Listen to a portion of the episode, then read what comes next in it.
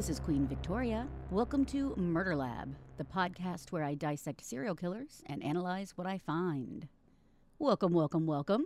About a billion years ago, it seems, I did an episode about some different stranglers.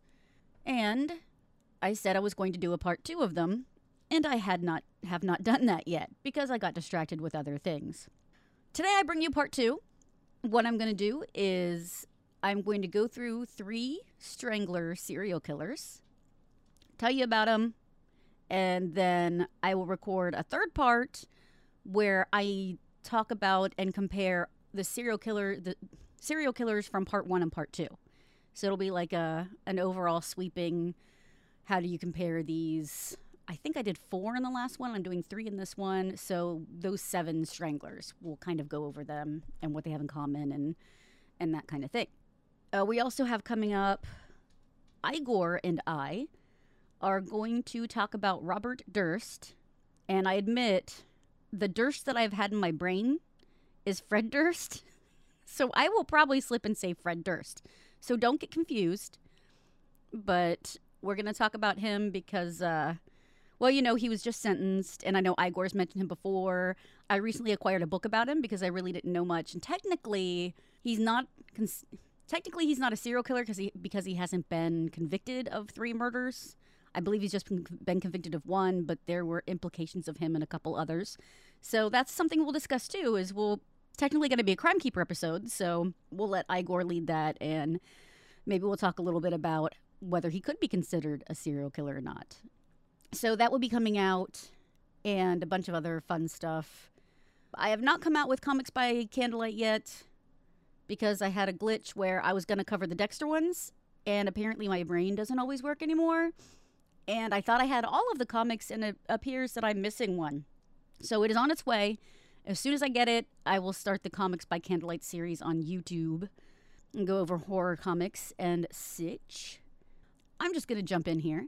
The stranglers I'm going to be speaking of today are Anthony Sowell, Herb Baumeister, and Joel Rifkin. My primary reference material for Anthony Sowell is called Nobody's Women The Crimes and Victims of Anthony Sowell, the Cleveland Serial Killer by Steve Miller. Anthony Sowell is also known as the Cleveland Strangler. Of course, it would happen in Cleveland, Ohio. Sowell grew up in uh, living with his family in one house. There were like 13 of them in this one house. And his parents were divorced, so he was mostly raised by like his mom, his grandma, his grandma, and and there were a bunch of other little ones running around. He was 30 in 1989. There was a woman named Melvette who he subdued her with a knife when he had her at his place. He tied her up, gagged her, took a nap. Over a period of 12 hours, he raped her orally, vaginally, and anally, and would have her constantly dress and undress. The evening ended when he choked her to death, and then he slept. He had a court date July of 1989, but he missed that court date, so there was a warrant out for his arrest. Then in June 24th, 1990, there was a 35 year old woman who was five months pregnant, or three months pregnant, depending on which source you use. He choked her with his arm from behind her. He bound her hands and feet with a tie and belt and gagged her with a rag. He raped her orally, vaginally, and anally, and then went to sleep, which apparently that's his MO. It turns out he got arrested on that warrant and he got 15 years in jail. And that warrant was for violence and abuse of a woman. So he does 15 years, gets out in 2005 and goes back to East Cleveland. He moved in with his stepmom, which apparently this was like a big house, so there were several floors. And he lived like on the third floor and she lived on the first floor or something. Well, in 2001, she ended up, I believe, being put in a home or something because she wasn't doing well. And it's important to note at this time there was a big drug ep- epidemic. So he was drinking and doing drugs, and he was very angry. An important thing to note is the neighborhood smelled bad. Now there is a Ray's there was a Ray's sausage next to Sowell. So people thought it was the sausage place that was smelling so terribly. So the sausage place actually spent $20,000 for new plumbing, sewer lines, and grease traps. The smell didn't go away. In 2006, his girlfriend Lori noticed that his smell, his place had a bad smell. And and of course, you know, others were noticing, but she specifically mentioned that she noticed it smelled like death. By the way, Lori was the niece of Cleveland Mayor Frank Jackson. When Lori asked Anthony about why his plate why it smelled so bad at his place, he blamed his elderly stepmom because at that point she was still living with him. He said she's stinky. And or he said the basement flooded and things had rotted or, you know, he had a bunch of uh different excuses for that. But I think we all know where this is headed. He starts smoking crack, started seeming paranoid, and he smelled, as we discussed. He bought boxes of heavy duty garbage bags, cleaned up his backyard, and would plant and plant things and bury things, if you know what I mean. He also had women's clothing all over his house, which, I mean, people did. It was like a big party place, a hangout place, so maybe that's not terribly unusual, but it's a little unusual. In 2008, Gladys Wade was attacked on the street near his house. He asked her to come in and have a drink. She said no. The next thing she knows, he is choking her from behind with his arm. She passes out. He takes her inside. She punches at him, screams, and fights. She eventually gets away. Well, of course, then at this point, the cops, when she goes to the cops, it's her word, word against his because the women that he tended to hang out with were drug addicts and they had, they were kind of disreputable. So that didn't really help with the cops. I'm not saying that's okay. I'm saying that this sucks and this is a big problem, as we'll see throughout this episode. In 2009, he begins living alone. And it's important to note that, you know, he had gone to jail for being a sex offender. At that point, it was not common knowledge. Like now, you know, they send you postcards if a sex offender moves into your neighborhood. Well, people didn't know unless you told them. And I don't, and it obviously wasn't required that you tell them because Anthony wasn't telling anybody. So not many people knew. So that's important to know that if some of these people might have known that he was a sex offender, it's possible that they might have avoided this terrible fate. His ex girlfriend, Tanya Das, visited with him, and she had been his girlfriend, so she had been around him and he hadn't done anything to her. And well, this, in this case, he attacked her, knocked her on the floor, but he didn't rape her. And then he acted like nothing happened. So she was scared of him, but she was able to convince him not to do anything. So it turns out she didn't report him due to an outstanding drug charge. There were I mean, like I said, they, it was a hangout, so it wasn't unusual for women to come over and hang out and do drugs and drink and party with them, and and they would come in and out of the house and nothing would happen. Well, they did notice in that neighborhood women kept going missing. Sometimes reports would be filed, but again, when you have this issue where if you have people who are possibly sex workers or you know just women who are addicted to drugs and are down on their luck and maybe prone to disappearing at times anyway. It's the, the, the forgotten people situation where some women are afraid of speaking up because like in this case she had an outstanding drug charge maybe she hasn't had the she doesn't have the best record so she doesn't have respect she doesn't have that the cops won't listen to her. And there's also a problem where you might try to report them missing and then you get the runaround like oh they're not in this jurisdiction so you have to go here and then you go there and they're like well no technically it's so sometimes you get the runaround. A woman named latundra was with him. He punched her told her to take off her clothes put an electric cord around her throat. When she came to i want to kill you and i want to kill myself. I know i'm going to jail so she obviously was freaked out said she wouldn't say anything he raped her but then he let her go. So she went to the hospital, and when she was telling them about what happened, they had said about five women had come in saying that Sowell had raped them. That's another interesting where you, you see this recurring thing, but nothing's being done. Well, then Sean Morris was hanging out with him. He did his thing where he com- comes up from behind and chokes her, has her take off her clothes, rapes her. He goes to sleep because that's another thing that he does is he obviously doesn't have any fear of these women, and so he feels totally comfortable just falling asleep around them. She screams, tries to get out the window. There's like a, I think like a little ledge or a little roof or something, and she's out there while he tries to grab at her, so she fell. And I saw two stories, I also saw three stories. But still, it's not good. She fell from a couple stories.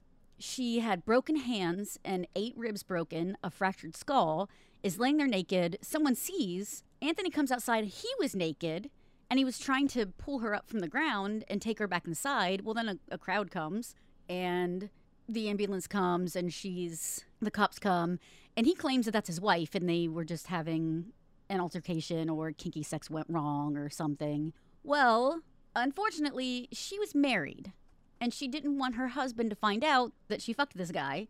And so she lied and and agreed that they were a couple. So he went home. Now, in one case I had said that that she was on drugs and wouldn't talk to the cops. So I don't know. Either way, the result's the same. He didn't she didn't press charges, and so Anthony went free. But there was a warrant out for his assault on Latundra. So apparently, the one that when she went to the hospital and said five women had come in, she did end up pressing charges. So they got a warrant for that assault. So finally, someone took her seriously, and it's a good thing she went to the hospital and said something and had proof. What did they find when they went into his home? He wasn't there. They found bodies all over his house. They found bodies of Telacia Fortson, 31, Diane Turner, 38, and Janice Webb, age 49. Of course, you know how it goes where you'll come across different numbers of how many were where. Most of them tend to say there are two bodies on the living room floor. There were bodies in the crawl space. There was a shallow grave in the basement, and then there were bodies in the backyard. Now, the number varies as to where they were, but the number stays consistent of the final count. So they found 11 bodies in this man's house. You know, the stinky man, where his neighborhood smells like death, 11 decomposing bodies. It seems like there were three bodies outside, and then there were like three bodies inside. They also found just a skull inside a bucket in the house. We've got bodies hanging around the living room. He had stuffed some in the crawl space. There was a shallow grave in the basement, and then he had buried some in the backyard. And then there's just a random human skull in a bucket, as there would be. It's what I call the uh, serial killer chi. No matter what the exact number of where everybody was buried, there were 11. The other victims included Janice Webb was found with a leather belt around her neck. They identified the skull in the bucket belonged to LaShonda Long, who was apparently around 24, 25. The one source said 17, which it's weird to me that you go from 17 to 25. Usually it's just like a year apart. They never found her body. So no idea where the body was. They just found her skull. And that's just freaking freaking terrifying. They found Crystal Dozier, age 38. She had a slim cloth around her neck. Tonya Carmichael, age 53, had electric cord around her neck. Imelda Hunter, 47, had a purse strap around hers. Michelle Mason, age 45, had a cloth around hers and there was Kim Smith, age 44, and it doesn't. I didn't find what he had strangled her with. Tisha Culver, a around age 31, was in the crawl space upstairs along with Nancy Cobb, 43. A shoelace and sock was around her neck. A neighbor across the street went looking for him because uh, you know the cops are at his house and crazy things are happening. So she goes to find him. He comes with her but when they get there, he's like, no, take me back. So she was kind of nervous because she was surprised that he would do it. So you can understand why she was hesitant. So there's a part of her like, ah, could he have done that? But then a part of her like, what the fuck if he did do it? I'm in a car with a killer. She went ahead and took him back to the mom's house. Well, her son knew that she was doing this, so he told the cops, and Anthony fled. A guy spots him later and he is arrested. They found that he had, there were 11 total victims that were dead. And then there were three surviving victims that they could prove. So there's a total of 14 victims. He wound up getting found guilty and got the death penalty, but he was on death row for a while until up to 2021. So he died in February 2021, awaiting ex- execution. He was aged 61 and he died of an unspecified terminal illness. I didn't think it's important to note that the author did talk to Anthony Sowell himself and get his view of things and, you know, corroborated some of the details. He was nicknamed the Cleveland Strangler or the Imperial Avenue Murderer. I saw that there was something about how the I guess the house has been torn down and they were doing a Garden of 11 Angels memorial on the former property that is expected to be completed was expected to be completed October 2021. Yep, they actually completed it. I'm looking at pictures yesterday an article came out where they had the memorial unveiled. They have a black granite monument inscribed with the names of the 11 murdered women and it has an angel on it. Florence Bray is Crystal Do- was Crystal Dozier's mother and her niece Imelda Hunter was also a victim, so she had knew two people that had been murdered by him. Nice to see this memorial has been done, so I encourage you to you can just type in Garden of 11 Angels and it'll pop up and you can see that there's actually a memorial there now for his victims. I did of course double check facts in a few different places and I will post those places on the website murderlabmedia.com.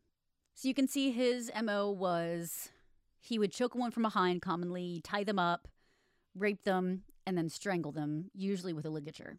And they all tended to be black and poor, homeless or lived alone, and had a history of drug and alcohol abuse. So again, when you when you have victims in this pool of people, it it enables you to be active longer and to get away with your crimes longer because it's not an a group of people that the cops are paying much attention to, unfortunately. But thankfully, they someone finally paid attention and they were able to get him. Now, on to Herb Baumeister. He's one that I hadn't really heard of, and then I stumbled upon him somehow, and it's really interesting because technically he well, he was never charged with anything. So let me jump into it and you can see what I'm talking about. So, my main source for this is Where the Bodies Are Buried Devoted Family Man, Demented Killer. The True Story of Herb Baumeister, Indiana's Worst Serial Murderer, by Fanny Weinstein and Melinda Wilson. The book starts by talking about a man that goes by Tony Harris, goes to the cops and says, I went home with this this guy that I met in a gay bar and that he had an indoor pool where he had tons of mannequins just hanging out and posing around places.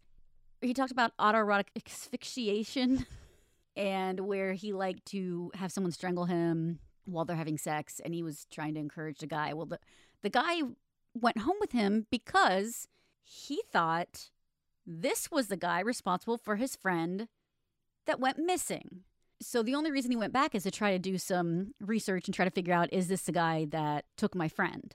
So when Herb hits on him, he ends up punching him, but then they end up hanging out for a little bit longer and he was kind of trying to check things out, but he winds up leaving and and so he does end up going to the police and saying, "I really think this is the guy that's responsible." So that is how Herb Baumeister gets into the radar of the cops. It's important to note that at this point, it is in Indianapolis, Indiana, and Indiana- Indianapolis was very conservative. There were a lot of gay clubs and gay bars. A lot of people weren't out. So it wasn't, it was still, it was looked down upon. And so again, you have a group of people where if you, if someone is going around killing from this group of people, it's not going to be paid attention to because it's looked down upon. And some people who are involved know that they're not going to be taken seriously, so they don't say anything. So Tony did take, take a chance by saying something. For example, homosexual men were disappearing. There were 10 reported between April of 1993 and August of 1995. So within two years, 10 men were missing, all between the ages of 20 to 46 and all frequented gay bars and clubs. Men are disappearing. No one seems to give a shit. In the meantime, you have Julie and Herb Baumeister and three kids. They started a thrift store called Save a Lot. And what's funny is when you see pictures, all the pictures are of the grocery store Save a Lot, but this was a thrift store. They just dealt with clothes and stuff. So their agreement was that they would give money to the Children's Bureau of Indianapolis. I thought they only had two locations. I really thought that in the documentaries I watched and stuff that they said that, but I saw that they're in some sources they had three locations. So they had um, two to three or possibly more stores, I guess. So they were their thrift store was doing well, and Herb and his wife manage it together. In November 91, they bought Fox Hollow Farm. It's in a really nice area. They paid a million dollars. I think it was probably worth like two and a half million or something. It was a four bedroom house, but it had an indoor pool, a riding stable, and was 18 acres. So it was really nice, and they thought it'd be perfect for their kids. So they moved in there. Julie and the kids would visit her family without Herb a lot of the time because of the business. So they couldn't both go off at the same time. So sometimes she would leave, he'd watch the businesses, and then he'd join them on the weekends. So you can see there was plenty of time for him to be alone. When Herb was younger, he had a breakdown. He had worked at the BMV, and his wife said it was over his car breaking down. But it was bad enough that his doctor father had him committed to a hospital and he was diagnosed schizophrenic. But there aren't any records that show that he took any medication for it or followed up on it.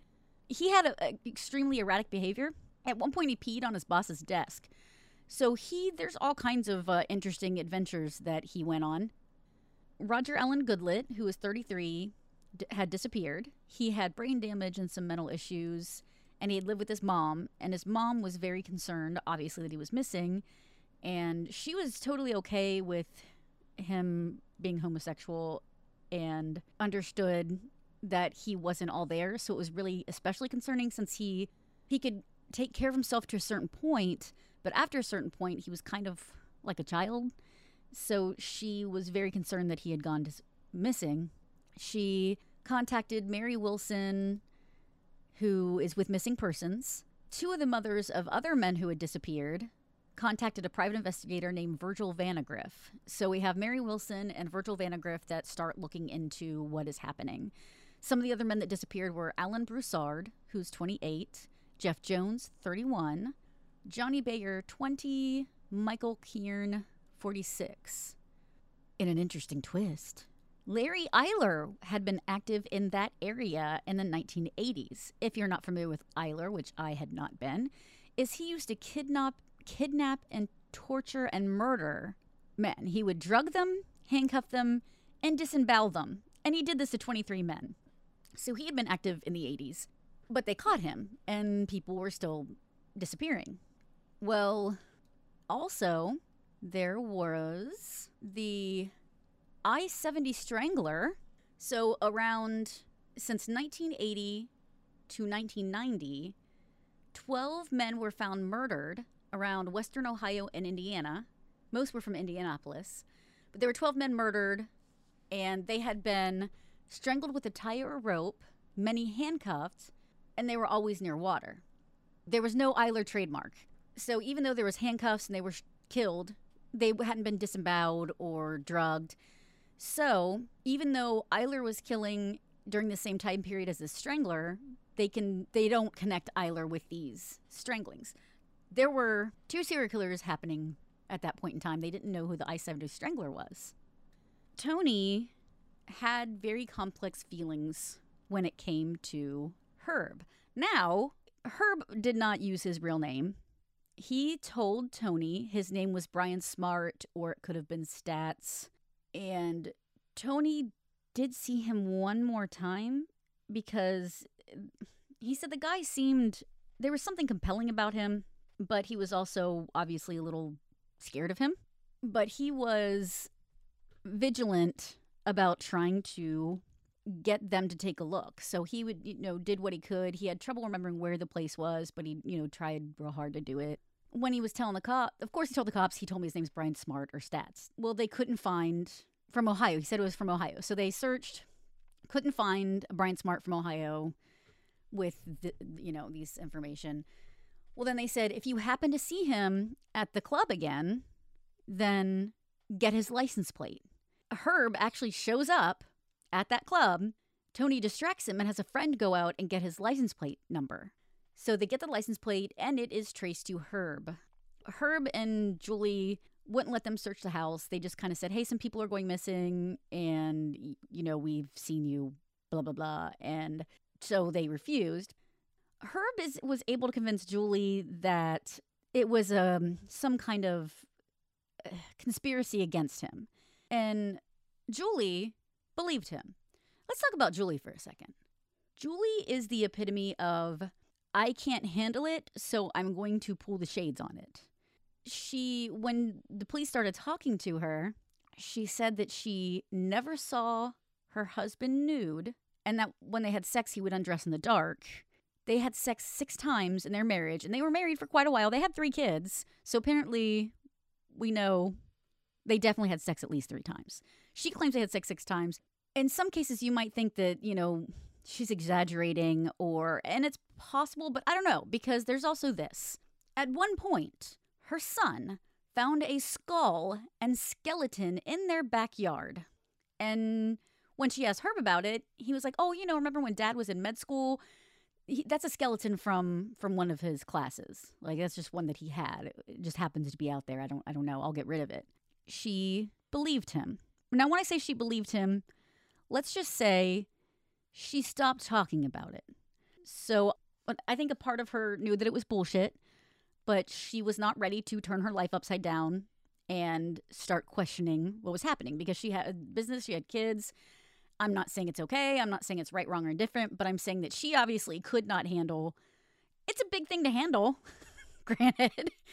So there are lots of flags that she ignored I think that deep down she knew something was going on, but she couldn't handle confronting it.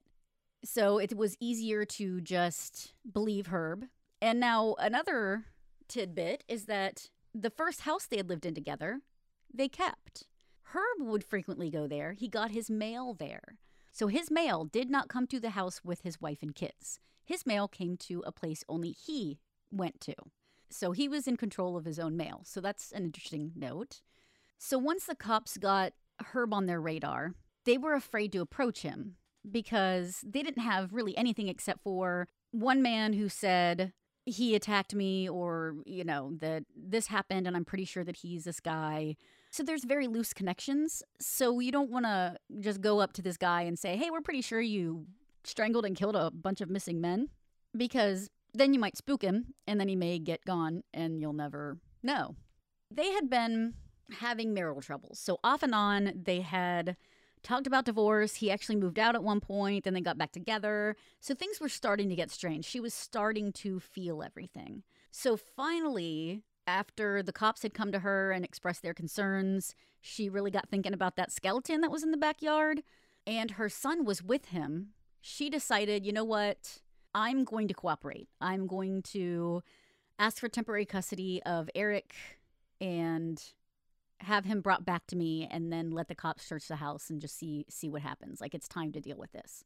So they got Eric back from Herb, basically using the temporary custody thing as the reason. They tried not to clue him in that they had any idea of what was going on. They, I mean, he already knew. Like they'd confronted him about going to gay bars and possibly being homosexual, and he, of course, he played it off like um, it's something that I tried, and I obviously don't want my wife to know, but I haven't done anything, you know. But obviously, at this point, Herb knows something's up. So the cops go to the house and start searching it. Apparently, the house was in just really bad condition. Raccoons had taken over a lot of it, and they had tons of just shit.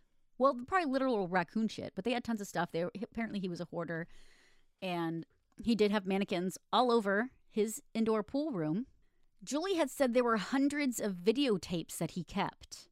They were gone when the cops went there, so she was befuddled. One cop surmised that it looks like there was a place for a secret camera, an event pointing towards a fold out couch. Now, that is, I think, I'm pretty sure that's one of those things where someone just said, hey, it looks like that would go there. I don't know that they ever prove, were able to prove that he had put a camera there, but it is an interesting detail. In two and a half days, they found 5,000 500 bones, teeth, and bone fab- fragments on the property. At least four men. There was no entire skull found. They found another pile of bones in a ditch with it had ribs, vertebrae, mandibles, and spines.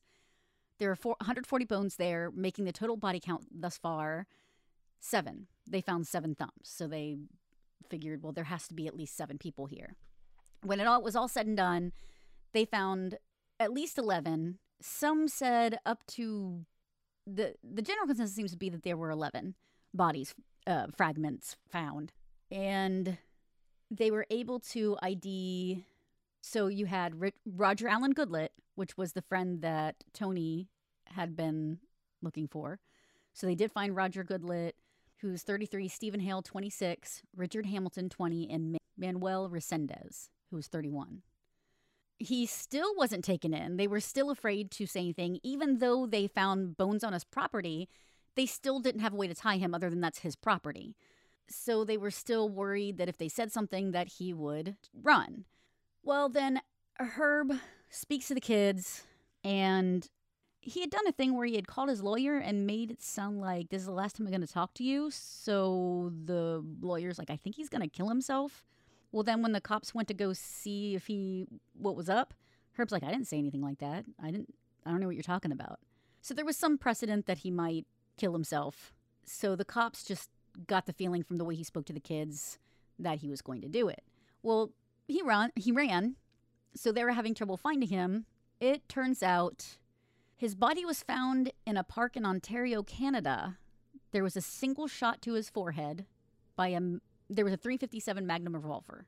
He did leave a suicide note that was three pages where he was sorry to end his marriage. He ruined the thrift store business and that he was even sorry that he was spoiling the beauty of the park. He made it clear to say there's only one bullet in the chamber, so a kid couldn't hurt themselves if they happened upon the gun after he was dead. There was no mention of the missing men. It was basically everything else he got off his chest and was saying that's why I killed myself, but nothing about the missing men. So at this point, they start realizing maybe he has ties to being the I 70 strangler. The Preble County, Ohio prosecutor's office started investigating.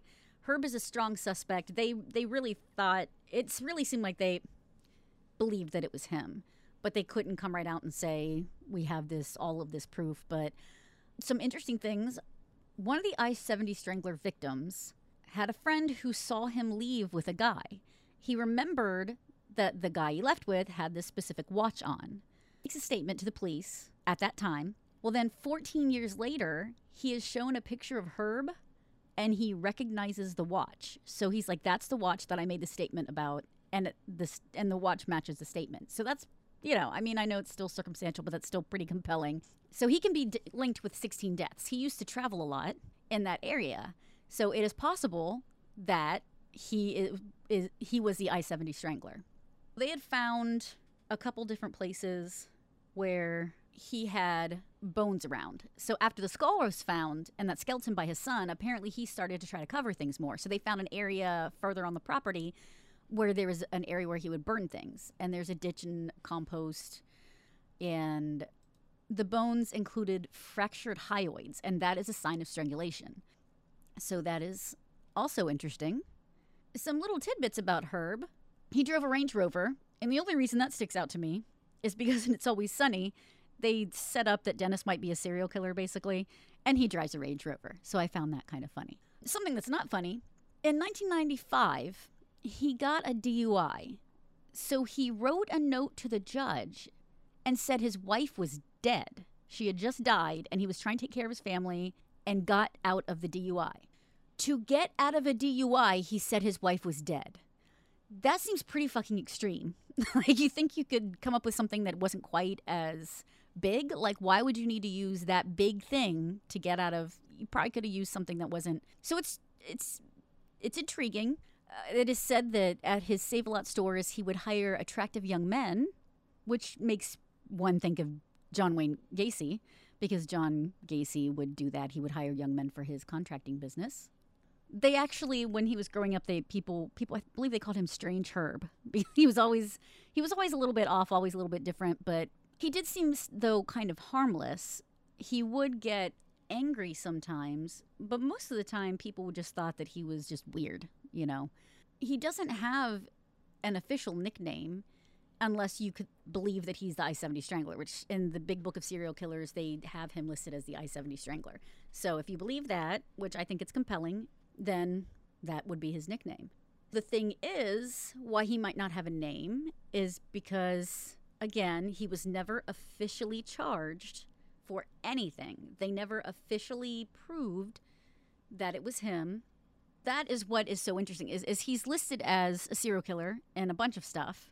Because when it comes down to it, when you have all these bones in your property, people are placing you at these places because bartenders would say, "Oh yeah, he was here. I saw him. He seemed uncomfortable." So it was one of those things where he didn't he he seemed a little awkward about being in a gay bar, so maybe he hadn't completely embraced everything and, you know, which as I said that that was a a really conservative town, so it's understandable that maybe he would feel and plus he's married with kids, so he had had all that to try to protect. So he he was he could be placed in those places and people did recognize him. So I think he probably did kill all those people because Julie, I don't think Julie did. And what are the odds that someone is just going to bury a ton of people on your property? And especially when a skeleton was brought up to him, if you weren't killing people, and there's no way eh, that that was actually a skeleton from his father's medical thing, then if he was not doing it, then you'd think he would be like, what the fuck? I'm going to look into this. We need to figure out what the fuck's going on. I'm going to get security, you know, whatever. But he doesn't. He blows it off. Those hundreds of tapes were missing. They found a few tapes that just had, like, you know, movies on it or things from TV. And where did all those go? And Julie seemed to be, I mean, Julie admitted that she never saw her husband naked.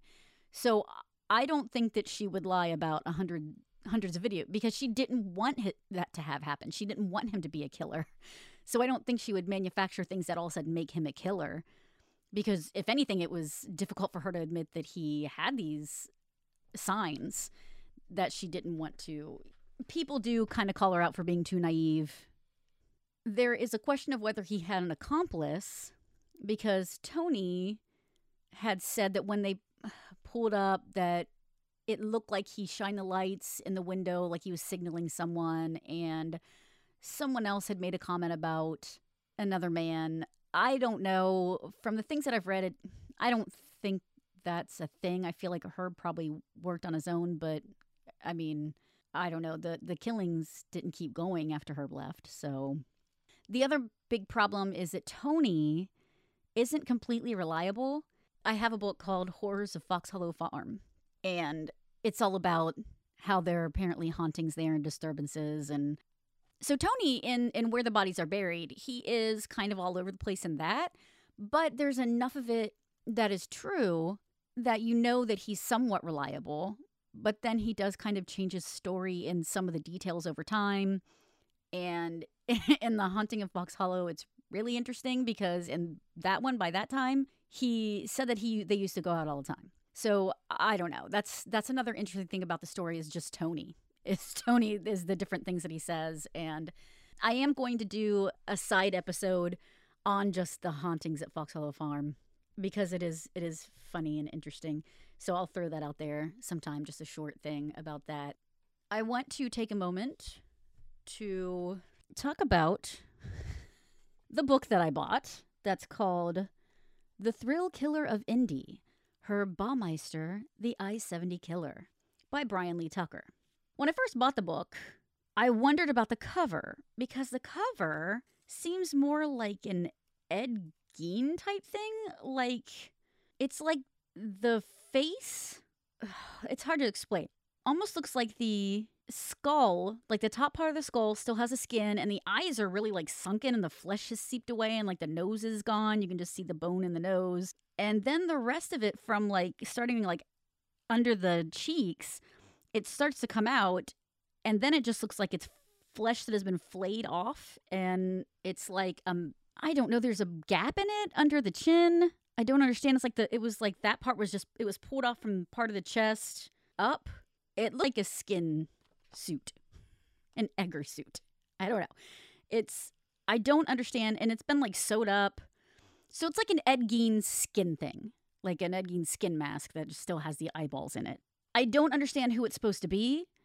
I don't know what it has to do with anything because there's nothing that says that he took skin off people. There's I don't know why it's on there other than to be exploitational and to get your attention and it pisses me off because it's if this was about Ed Gein and you had that on there I'd be like, "Okay, I can see why you did that. But to have it on there when it has nothing to do with anything and you're just doing it to try to get someone to pay attention, it pisses me off because it's nothing to do with anything. And to the point where when after I got the book and I started looking at it, I took the time to put a postie on the front and write trash. So my official opinion of this book is it's trash. And I'm going to take a second and go through it and we're going to talk about some of the reasons why it's trash. First of all, in the first sentence, he said that he was promoting his Save a Lot food store chain. He starts doing it from the perspective of of you know Herb is on this trip and he wakes up in a cold sweat. He's been having nightmares and he wipes the sweat from his face and it's looking in the mirror like the eyes of a stranger. So it's this big dramatic. We don't know that Herb had uh, nightmares. I don't remember reading anything that he had nightmares. It says that he had a dangerous attraction where every waking moment he had disturbing fantasies about capturing, torturing, raping, and then killing young men. He said he felt like God. He says that the ritual abuse of neighborhood pets became the dish daily served unto him. Blood sacrifices were performed often, with increasing regularity. A stray dog he had captured was one of the first. He hoisted it on a meat hook and slit its throat, and he smeared the dead animal's blood all over his body and then drank from the carcass. Fuck you. Fuck you, Brian Lee Tucker. That's just all bullshit. I've never seen I have not seen anything in my studies about any of that. You're just saying shit to say shit and that pisses me off because there's plenty of serial killers out there that did that kind of shit. So just talk about them. Why do you need to fan- make Herb fancy? It's fancy enough that he possibly strangled and killed 11 men and no one he fucking knew. It's gruesome that they found bones on his property. You don't need to make him smearing blood all over his naked body and dancing in the moonlight or what the fuck ever because that's Gein. Just fucking talk about Gein if you want to talk about that shit because he literally did put a woman on a meat hook. He even has him raping a young man's dead corpse. It just goes on and on and it's all trash. And the more that I look at it, the more I get pissed off because he just is manufacturing this shit. I imagine what he's doing. I guess I will try to be, in his defense, devil's advocate.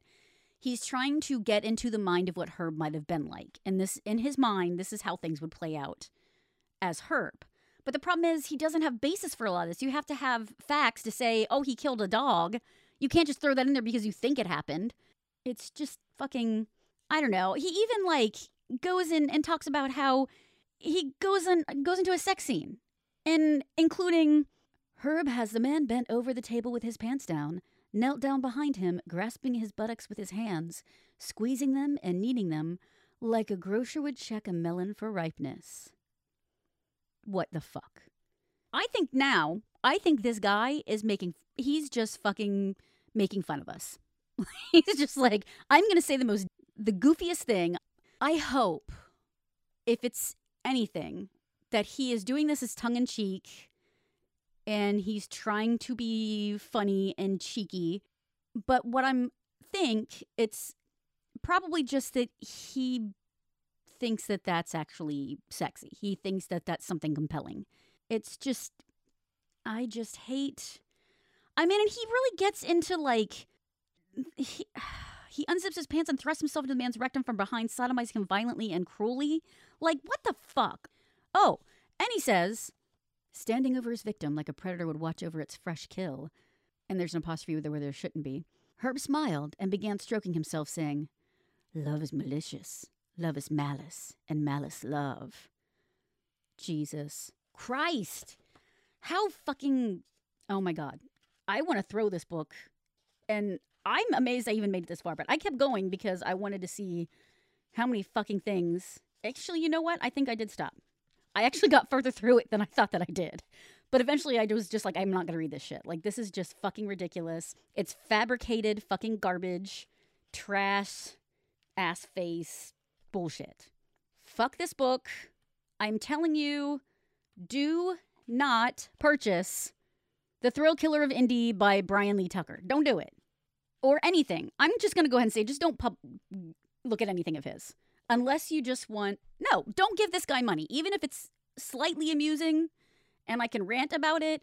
Don't give this guy any money. Don't give anybody any money for this book. It's just fucking trash And I'm obviously very angry about it. I'm literally to throw this book now. Okay, so up next, we have Joel Rifkin. And Joel Rifkin's one that I had heard every once in a while. And of course, there's the episode of Seinfeld where Elaine starts dating a guy named Joel Rifkin. She's trying to convince this guy to change his name from Joel Rifkin because it was about the same time that Joel Rifkin was strangling women. He was adopted, and his sister was adopted. His dad ended up killing himself after he got cancer. He lived with his mom, and she'd go out of town a lot. So we had some stuff boiling up inside him. His favorite movie was Hitchcock's Frenzy. If you haven't seen Frenzy, it is interesting. It's pretty good. He does strangle with um I believe he strangles with neckties. So he's strangly and the thing that pops in my brain is I was watching the movie and I got a call, so I had to pause it. And I happened to pause it right at the scene where he was strangling a woman, but it was a close up of her face and her tongue was sticking out and it actually looked really funny. So I'm sitting there having this conversation, staring at this image on the screen. So now whenever I think of frenzy, I think of that specific image. And it is uh it is disturbing, but he got turned on by it because he liked the idea of a woman being strangled. So he would not have found that amusing. He would have found that sexy and ew. The main book that I have as a reference is Crossing the Line The True Story of Long Island Serial Killer Joel Rifkin by Lisa Beth Pulitzer and Joan Swirsky. I want to make a joke about if you can't win a, win a Pulitzer Prize, may as well just make your name Pulitzer. But I don't know what she's won or what she hasn't won. I know she was a journalist. So in that book, they talk about how he stored de- stored some dead bodies in the garage. He started killing sex workers. The very first sex worker that he killed was a spur of the moment. He he used to pick up sex workers. That was his big thing that he was known for after he was caught. Is he would just constantly visit sex workers, and a lot of them tended to be on drugs. So he would get irritated that well, sometimes he wouldn't mind driving them around, and you know he figured, oh, you know, we'll just hang out and I'm going to get something from it. So I don't mind, you know, helping her, taking her to go get drugs and then doing our thing. So sometimes he didn't mind. What bothered him is if the woman would not pay attention to him, like she would start doing drugs and then ignore him, and then he didn't like it. As long as he was part of the activity or she, you know, involved in the activity, he didn't mind as much. I don't think that he actually did drugs because I think he actually found that repulsive. But he would get pissed if a woman was ignoring him. So in this case, this woman was doing her drugs and totally ignoring him. So he had had this boiling up in him. He had a huge artillery shell and he just started bashing her on the head with it and then strangled her to finish her off. He cleaned up and then he took a nap. If that reminds you of someone, Sowell. What is crazy is that both of them, Joel Rifkin and Anthony Sowell, were both 30 years old in 1989. It's a weird coincidence, but I like to point it out. And I do think it's interesting that Sowell used to always abuse women and then take a nap. He was always taking naps. And then the thing that jo- Joel does in his first, after his first kill, was he took a nap. The way that he cleaned up is he actually dismembered her body. Her name was Heidi Balch, Balch, B A L C H.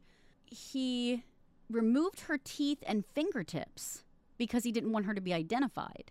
He put her head in a paint can and he which he left in the woods on a golf course golf course he disposed of her legs farther north and dumped her remaining torso and arms into the east river later her he- head was discovered at the seventh hole of the golf golf course and then her legs were found at a creek these parts were found in 1989 she was not identified until 2013 of course at that point in time they didn't have dna advancements like like we do now so that explains that but it's just really upsetting to know that she went unidentified for that long.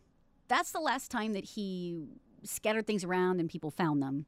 What he would do is he would sometimes kill at his home because his mom went out of town a lot. So he would kill them at home. Sometimes he would put them in the garage until he could dispose of them.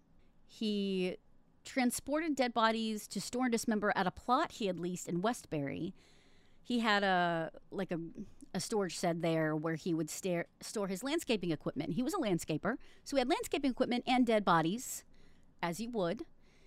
It's said that He would sometimes kill in his home, sometimes in the car after he picks, picked up the sex worker. So the way that he got caught is he was, it was 1993. He had killed a sex worker named Tiffany Bresciani. He had killed her, taken her to the garage. After a few days, he put her in his car and he was going to go dispose of her.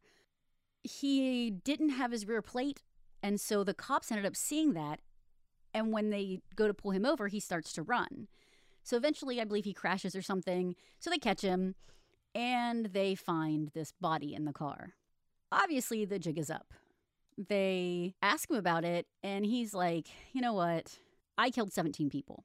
So they find the one body, and he's just like, you know what? I'm I, I can't do it anymore. I don't know. So over four year time, he says he had 17 victims.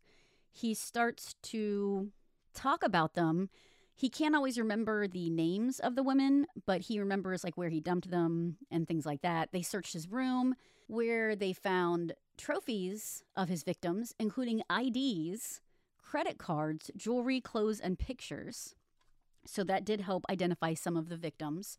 He also had dozens of articles about Arthur Shawcross and a book about the Green River Killer. So he did admit that he admired Shawcross and that he apparently got some ideas from the Green River Killer. He does also admit, which is interesting, that he had watched Silence of the Lambs, and in that movie, they recommend putting Vaseline under your nose so you don't smell the bodies and stuff as badly. He would put Noxzema under his nose. Apparently, he'd placed some of the bodies in objects like boxes and steam trunks, some in oil drums. He dumped them at several different rivers like the Hudson River, East River, Coney Island Creek, Harlem River, then also in Paterson, Yorktown, Northampton, the Pine Barrens, near an airport, and in Cornwall. There were two sets of remains that they found that they could not identify. The victims include Mary Ellen DeLuca, 22, Heidi Balch, 25, Julia Blackbird. I didn't see her age, and her remains were not actually found.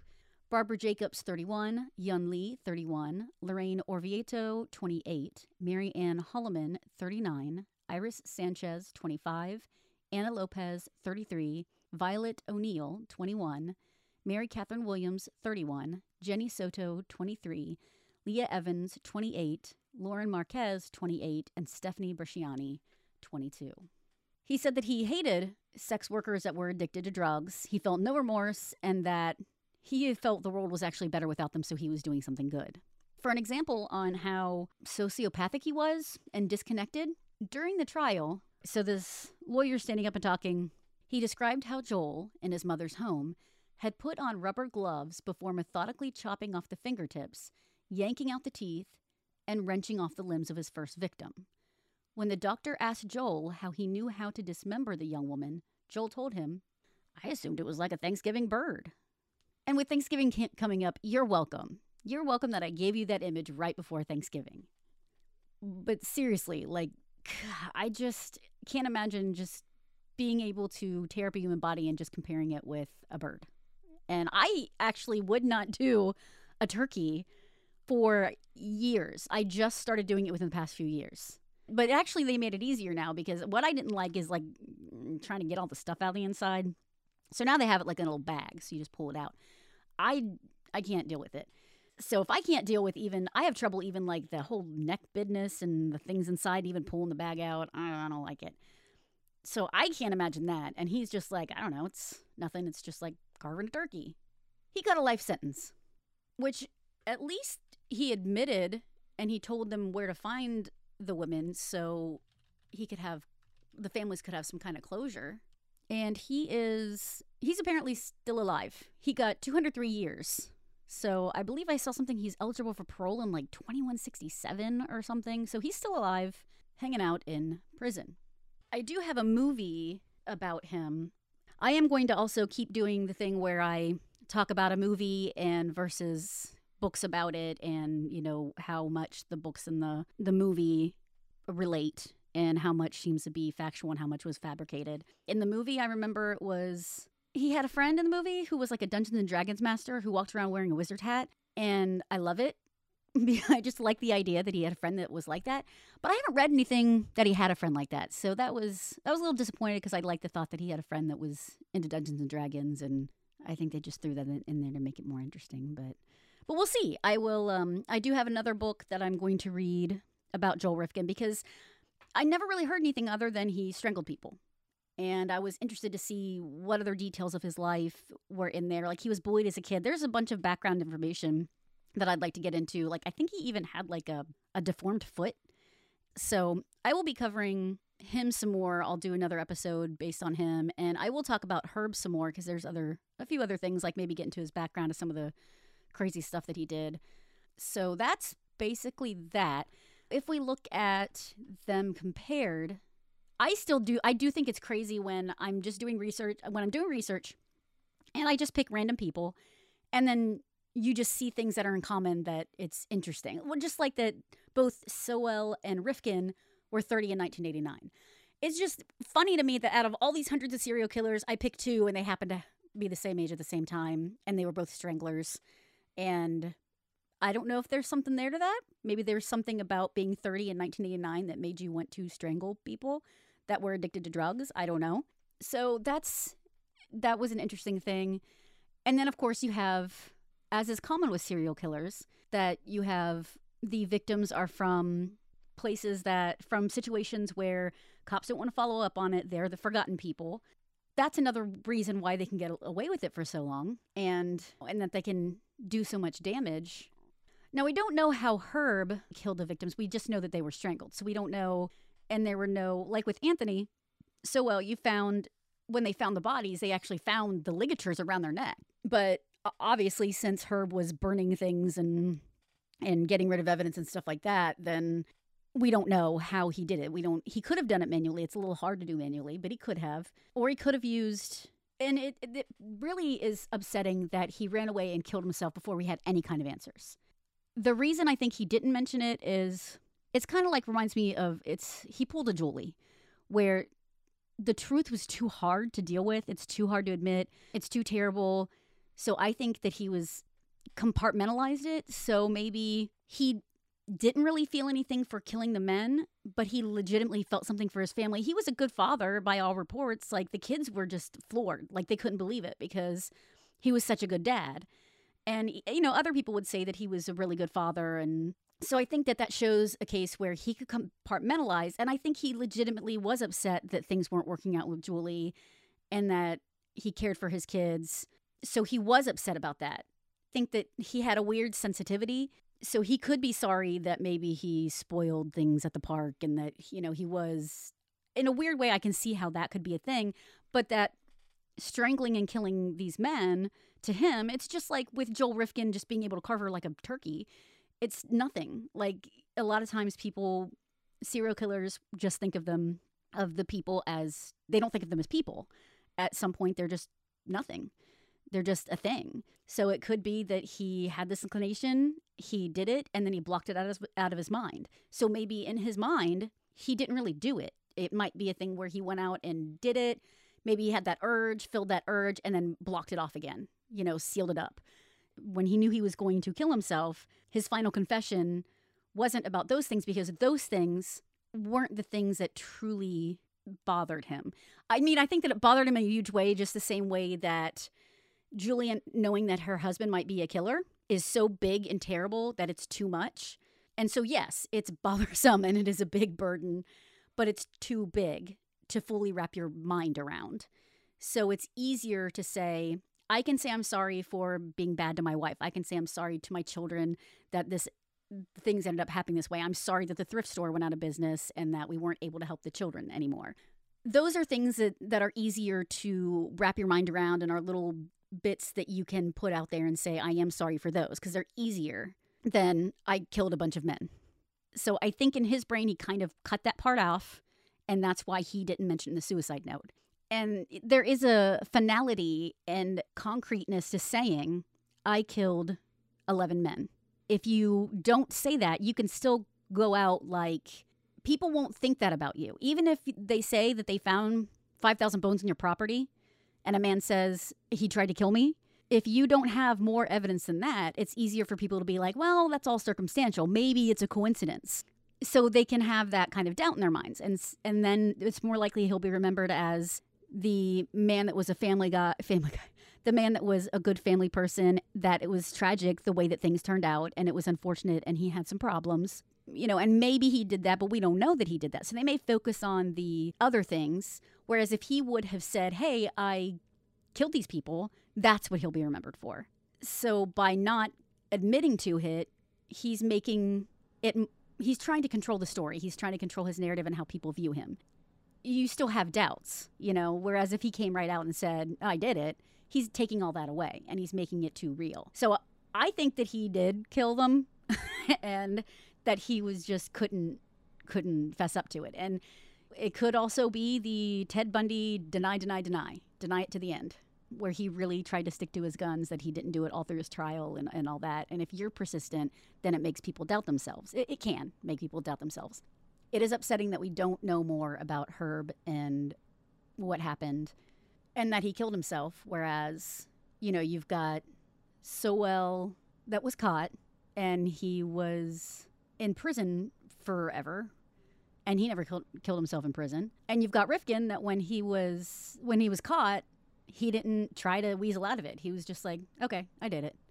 So it's it's always interesting to see how these serial killers react once they're caught. Well, that's it for this episode about the Stranglers. As I said, I will plan on putting another episode out where I compare the Stranglers from series one and two. I will keep going on randomly with Stranglers because unfortunately there's quite a few of them. So every once in a while I'll do a, a thing, I'll pop up and talk about it. And I do have other things planned, like lesser known serial killers, and there'll be some other things like that coming up. I've been wanting to watch the TV show Nil, which is, I believe, on like IFC, where David Tennant plays Dennis Nilsen so I'd like to watch that, and I have, of course, I have books I can read about it. I will be covering Dennis Nilsen and the move and the series, and a bunch of other things. They've got a bunch of stuff in the works. Look forward to that. And Igor and I will be talking about Robert Durst in next week's episode. So look forward to that as well. Thank you, as always, for entering the lab. If you enjoy the experience and experiments of Murder Lab, go to Facebook, Instagram, and murderlabmedia.com for updates. Share with your friends, those you created in a lab or not. As long as they can subscribe and listen, we'll take it. Murder Lab is available on Google Play and iTunes. The RSS feed is on murderlabmedia.com for you to plug into your podcast app. We can always use more lab rats.